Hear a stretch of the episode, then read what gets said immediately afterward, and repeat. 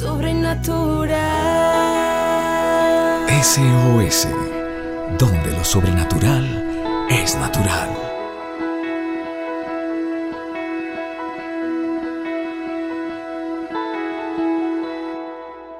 Un gusto saludarte, familia de la fe, deseándote un día lleno de la presencia de Dios, que cada decisión que tomes sea guiada por el Espíritu Santo, para que puedas tomar decisiones acertadas, correctas, que te acerquen al propósito, al destino y al llamado por el cual Dios te creó. Bendiciéndoles en este nuevo día, agradecido con Dios y con la vida por la oportunidad que me da de poder compartir contigo estas reflexiones todos los días. Es una gran bendición también para mí juntos estar aprendiendo estos principios. En Isaías 30, versículo 1 hay una queja de Dios para el pueblo de esa generación. Cuando Dios reclama, ay de los hijos que se apartan. Es uno de los grandes dolores que tengo como pastor, cuando a los hijos de Dios toman decisiones que se apartan del camino de Dios. Y viene un ay, una exclamación de dolor, de lamento. Y así eso es lo que pasa. Ay de los hijos que se apartan, dice el Señor, para tomar consejo y no de mí, para cobijarse con cubierta y no de mi espíritu, añadiendo pecado a pecado. Era un tiempo donde ellos estaban prefiriendo buscar aliarse con otros dioses, buscar ayuda de otros hombres. Y por eso Dios dice, ay de los que se apartan de mí, se apartaron del consejo, de la cobertura de Dios, porque ellos pensaban que lo podían hacer de otra manera. Por eso reclamo es para cobijarse con cubierta y no con mi espíritu. Estaban buscando el apoyo de Faraón y Dios les dice, porque la fuerza de Faraón se convertirá en vergüenza y su amparo en confusión. Familia de la fe, ¿a dónde iremos? Dijo el apóstol Pedro, ¿a dónde iremos, mi Señor, si solo tú tienes palabras de vida eterna?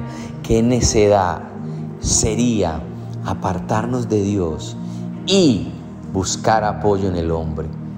Qué necio sería quitar a Dios de nuestro amparo y nuestra cobertura y apoyarnos en nuestra sabiduría o en nuestros recursos o talentos. Por eso es tan importante nunca apartarnos de sus caminos. Y ese reclamo que Dios le hace a este pueblo es porque lo habían cambiado, lo habían quitado de sus proyectos y decisiones. Por eso cuando dice el Salmo 111, 10, el principio de la sabiduría es el temor de Jehová. Buen entendimiento tienen todos los que practican sus mandamientos. El principio de la sabiduría es el temor a Jehová. Los insensatos la desprecian, pero la sabiduría y la enseñanza vienen de Dios. El temor a Jehová es el principio de la sabiduría y el conocimiento del Santísimo es la inteligencia. No podemos encontrar refugio en otro lugar, familia de la fe. Por eso el apóstol Pablo le decía al Señor, ¿a dónde iré, Señor? ¿A dónde iré? Si solamente tú tienes palabras de vida eterna, familia.